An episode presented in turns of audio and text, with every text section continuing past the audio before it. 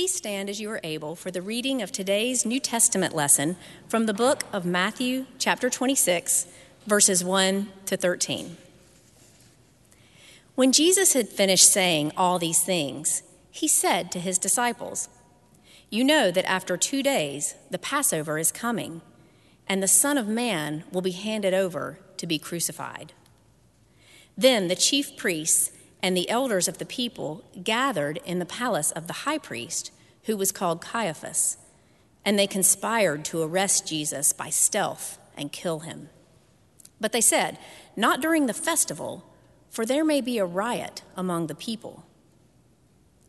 Now, while Jesus was at Bethany, in the house of Simon the leper, a woman came to him with an alabaster jar of very costly ointment and she poured it on his head as he sat at the table. But the disciples saw it, and they were angry and said, Why this waste?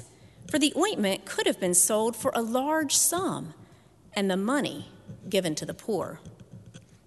But Jesus, aware of this, said to them, Why do you trouble the woman? She has performed a good service for me. For you will always have the poor with you, but you will not always have me. By pouring this ointment on my body, she has prepared me for burial. Truly, I tell you, wherever this good news is proclaimed in the whole world, what she has done will be told in remembrance of her. This is the word of God for the people of God. Thanks, be, to God. God. You may be seated. Thanks be to God. Gigi, thank you so much for reading our lesson for us this morning. And to all of you, it is so good to be with you today. And our prayers have been with you, especially this week. Uh, we were talking about earlier in the week how COVID began about a year ago with a great storm that affected, in particular, East Nashville and other places in Middle Tennessee. And then this great storm that has come upon us this week uh, has reminded us uh, that uh, hopefully this may be the beginning of the end of COVID. As the numbers begin to decrease, as we begin to think about our next phase of opening up for children and youth in the days to come, we are very, very excited and prayerful about being together in, in a greater way in the days that are nearby. We're beginning a new series today, the Lenten series, that we're choosing to call Passion. Now, many of you know since last August that we've been working together in this year long series that matches the school year called Walking with Jesus. And we began at that time in August with the prayer life of Jesus. And then in October, we moved to the power of Jesus. And then during Advent, we talked about the prophecy of Jesus. As the new year began, we talked about the preaching of Jesus. And for the next 40 days, I want us to think together about the passion of Jesus. Over the next six weeks, we're going to focus exclusively on two chapters of Scripture. I invite you to go ahead if you choose. We're going to be looking at Matthew chapters 26 and 27, which cover the specific details of the last week in the life of Jesus, the week that we call Holy Week or Passion Week. In these two chapters, we see especially, more than ever before, the redemptive nature of God's love at work in the world. And as I mentioned a few moments ago, because we missed the imposition of ashes on Wednesday night, we're going to receive them this morning in the shape of a cross, virtually or in person, as our own act of solidarity as we seek now to deny ourselves and to pick up our cross and to follow Jesus. The text begins with Jesus reminding his disciples of the fate that now awaits him. Chapter 26, verses 1 and 2 say, When Jesus had finished saying all these things, he said to his disciples, You know that after two days the Passover is coming, and the Son of Man will be handed over to be crucified. This, of course, is not the first mention of the Passion. Jesus has spoken candidly about the cross as early as Matthew chapter 16. Immediately after Simon Peter's confession of faith at Caesarea Philippi, he mentions the cross. And again in chapter 17 of Matthew, again in chapter 21, and finally a fourth time in chapter 26. Suffice it to say, the cross will come as no surprise to Jesus. He knows it's coming. In fact, even before the chief priest and the elders conspire against him, he knows. Matthew cites the time. It's Passover week. It's the commemoration, the celebration of the key event in the life of the nation of Israel, the Exodus, the liberation of the Hebrew slaves from Egyptian bondage. It is two days before Passover. It's hump day, it's Wednesday, two days before Good Friday, and Jesus is on his last leg, and he knows it. And yet, against the backdrop of conspiracy and betrayal, Matthew opens the curtain with this unforgettable, profound scene. In Bethany, at a Wednesday night supper at the home of Simon the leper.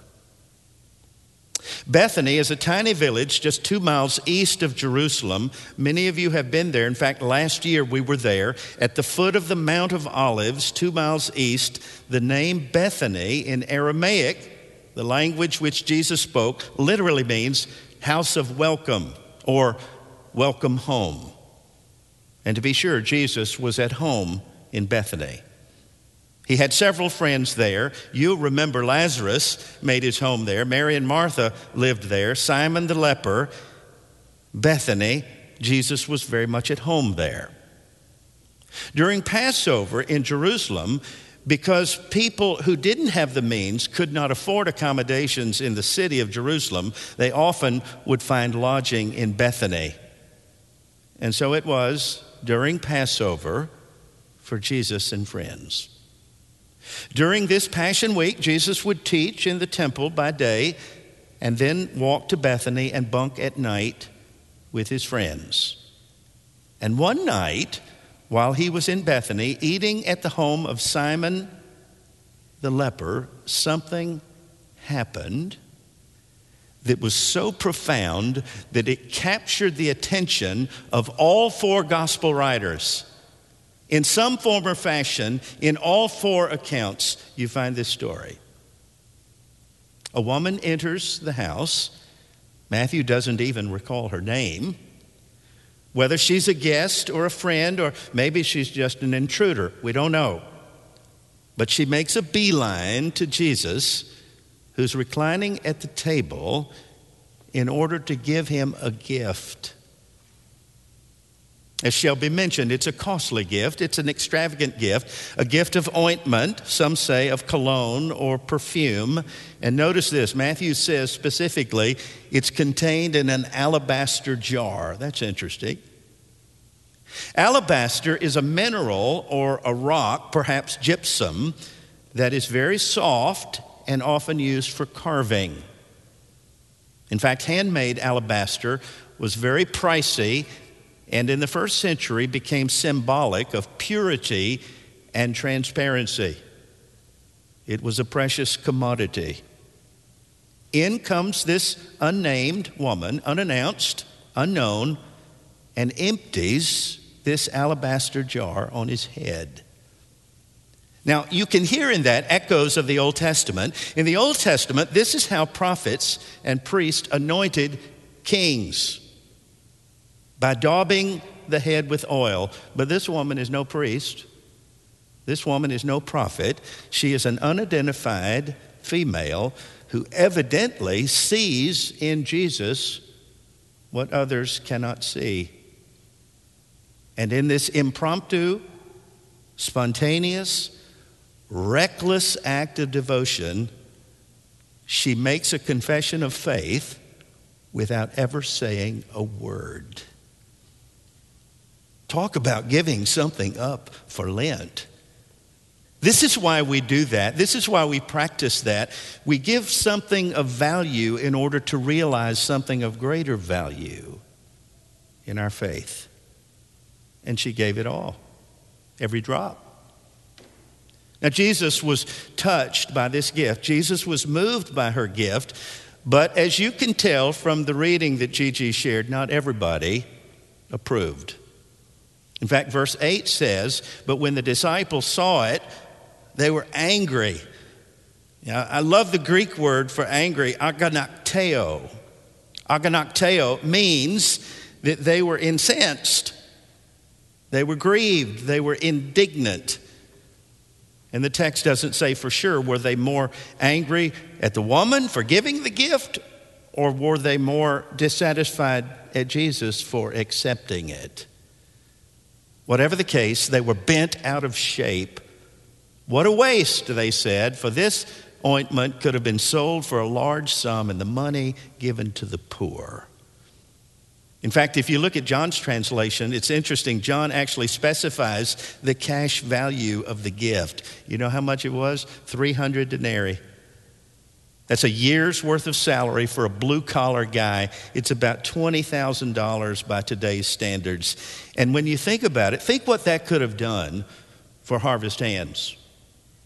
Think what that could have done for healing housing or 40 scholarships for South African students. Think of what that could have done for Graceworks or for CYMT or for Miriam's Promise. And so when I read about their anger personally, I'm wondering if they don't have a point. Because at first, to me, it sounds like this is poor stewardship on behalf of Jesus and the disciples. And yet, according to John's account, you know who the chief critic was? Judas. Judas Iscariot, the treasurer who says John's gospel was a thief from the beginning, who had been dipping in the kitty the whole time. In fact, the very next day, on Maundy Thursday, Judas would sell out Jesus for 30 coins. I don't know if you've ever noticed it or not, but sometimes I've noticed that those who complain the loudest are actually concerned the least. I saw a sign the other day that said if you see your glass as half empty, pour it into a smaller glass and stop whining. Or, as another said, people who wonder whether the glass is half empty or half full are missing the point. The point is the glass is refillable. The chief critic was Judas, the one who complained the loudest was concerned the least. Edmund Burke, you remember, who was the 18th century Irish statesman, said it is an error to suppose that the loudest complainers for the public are the most anxious for its welfare. It is often not the case. But I get it. They've got a point when you think about it. You can't substitute personal piety for social concern. Should personal devotion take precedence over care for the poor? It's a good question. I get what they're saying. And yet, this woman is likely one of the poor herself. And they never stop to think that maybe the biggest sacrifice that that woman is making is not to the needy, but is to herself. But the text begs the question, at least it does to me what is more important, personal devotion or social concern? Which one is more important? Well, I'm not so sure they're mutually exclusive. We have a tendency in the 21st century, don't we, to create a false dichotomy between the two, between personal devotion and social justice. We have the capacity and sometimes the tendency to create a false dichotomy, but the scripture as a whole indicates that they are actually two sides of the same coin. This is not an either or matter. This is a both and. Ministry and mission is inspired not only by love of neighbor, but by love of Jesus. In fact, I've noticed that sometimes in the church, when we compromise our devotion to Jesus, the mission just dries up. Because it's not in spite of our love for Jesus that we care for the widow and the orphan, it's because of our love for Jesus that we care for the widow and the orphan and the poor. In fact, I don't think it's any accident that this story, this anointing story, follows on the heels of Matthew 25 of the parable that Jesus told about the final judgment. He said, and I quote, that the shepherd will come dividing sheep from goats, and in that eternal division, our eternity, says Jesus, will be based on what we have done for a stranger in need.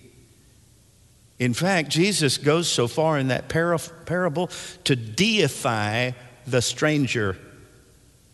He says, I was a stranger and you took me in.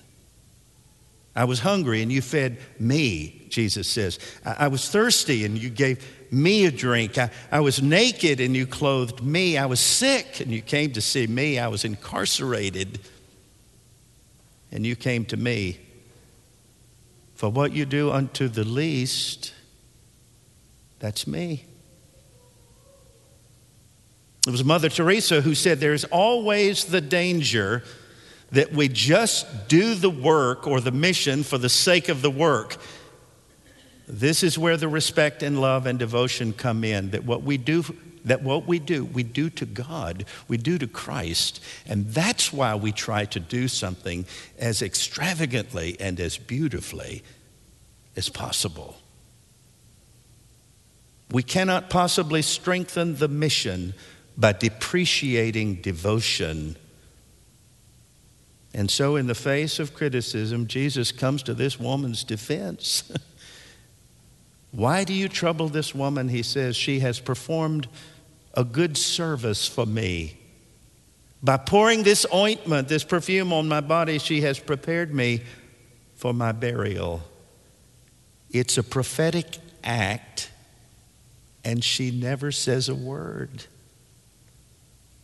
She saw in Jesus what others had been denying.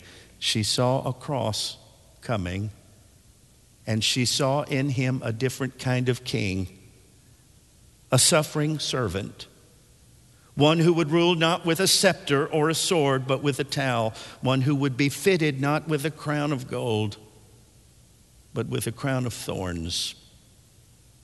By the way, this is why Matthew's account has no mention of the women anointing his body at the tomb because he's already been anointed by this unnamed woman.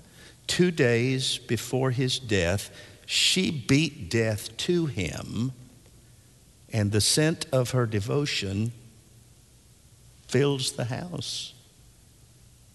She took the most extravagant possession that she owned and she gave it to the most extravagant expression of grace that she'd ever experienced.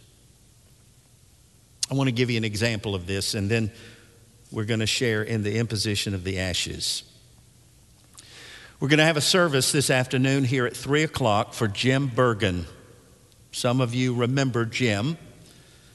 Last Sunday morning, Jim was at home. He went outside, slipped and fell, hit his head, came back in the house, and was preparing his computer to get online for his Sunday school class, the Genesis class, which he and Sandy actually started. And then he had an episode. And two days later, he was gone. We're blessed today to have three different generations of Bergens in this church. Not many have that many in their family, the Bergens do. They've been a part of our church since 1978 when Jim and Sandy moved here from Dayton, Ohio. 43 years in the same church. Some of you may remember that sometimes in public worship, Jim Bergen would come to the lectern and read. He had this wonderful voice. In fact, sometimes it was a little intimidating preaching after Jim read because it was sort of like Morgan Freeman followed by Gomer Pyle sometimes. but it was beautiful to hear him read. He was a behind the scenes man. He didn't need us to know all that he did, but on sunny day, days, on Tuesdays, when those with memory loss met, Jim was there reading. Jim was at the hospital as a volunteer. He volunteered in hospice. He was behind the scenes. He just did it because he loved God and he loved neighbor, no matter who was looking. I've heard a number of Jim Bergen stories this week, but there's one that characterizes him best, I think, that is appropriate to this scripture. It was shared with his family by a friend on Wednesday. In the second year of the mission that we call the manger, that started actually before Grace Works ever started. It was that program where people would give clothes and furniture and toys and whatnot during December so that people in need could come and shop for their families without concern for the financial part. And Jim and Sandy were volunteering at the manger. They were helping a mother shop, and, and Sandy took charge of the mom while Jim took charge of her son. First, this loved one said, Jim helped him find some dress pants and then helped him find a shirt and then a sports coat. And then when Jim suggested a tie, the boy looked down at the ground and said he didn't know how to tie a tie and he had nobody to teach him. And they said the image of Jim standing behind that boy in front of the mirror, tying that tie over and over and over and over again, has stayed with us all these years. This boy, now dressed to a T, so proud and thankful, said to Jim, Mr. Jim, my friends will never recognize me all dressed up like this. And off he went with his mother, clothed in mercy and grace. And I wonder what was Jim doing? He was loving God, and at the same time, he was loving that boy. Personal devotion, social concern, two sides, same coin. And what he did that December night is still being told in this community as a blessed gift to the one who gave himself for us. To me, it's a picture of extravagant love, and the aroma still fills the house. There is no gift that is too great for the one who gave himself for us. And so that's why during this season we receive the sign of the cross, virtually or in person, that we too may live as those willing to be broken and spilled out for the one who was broken and spilled out for us.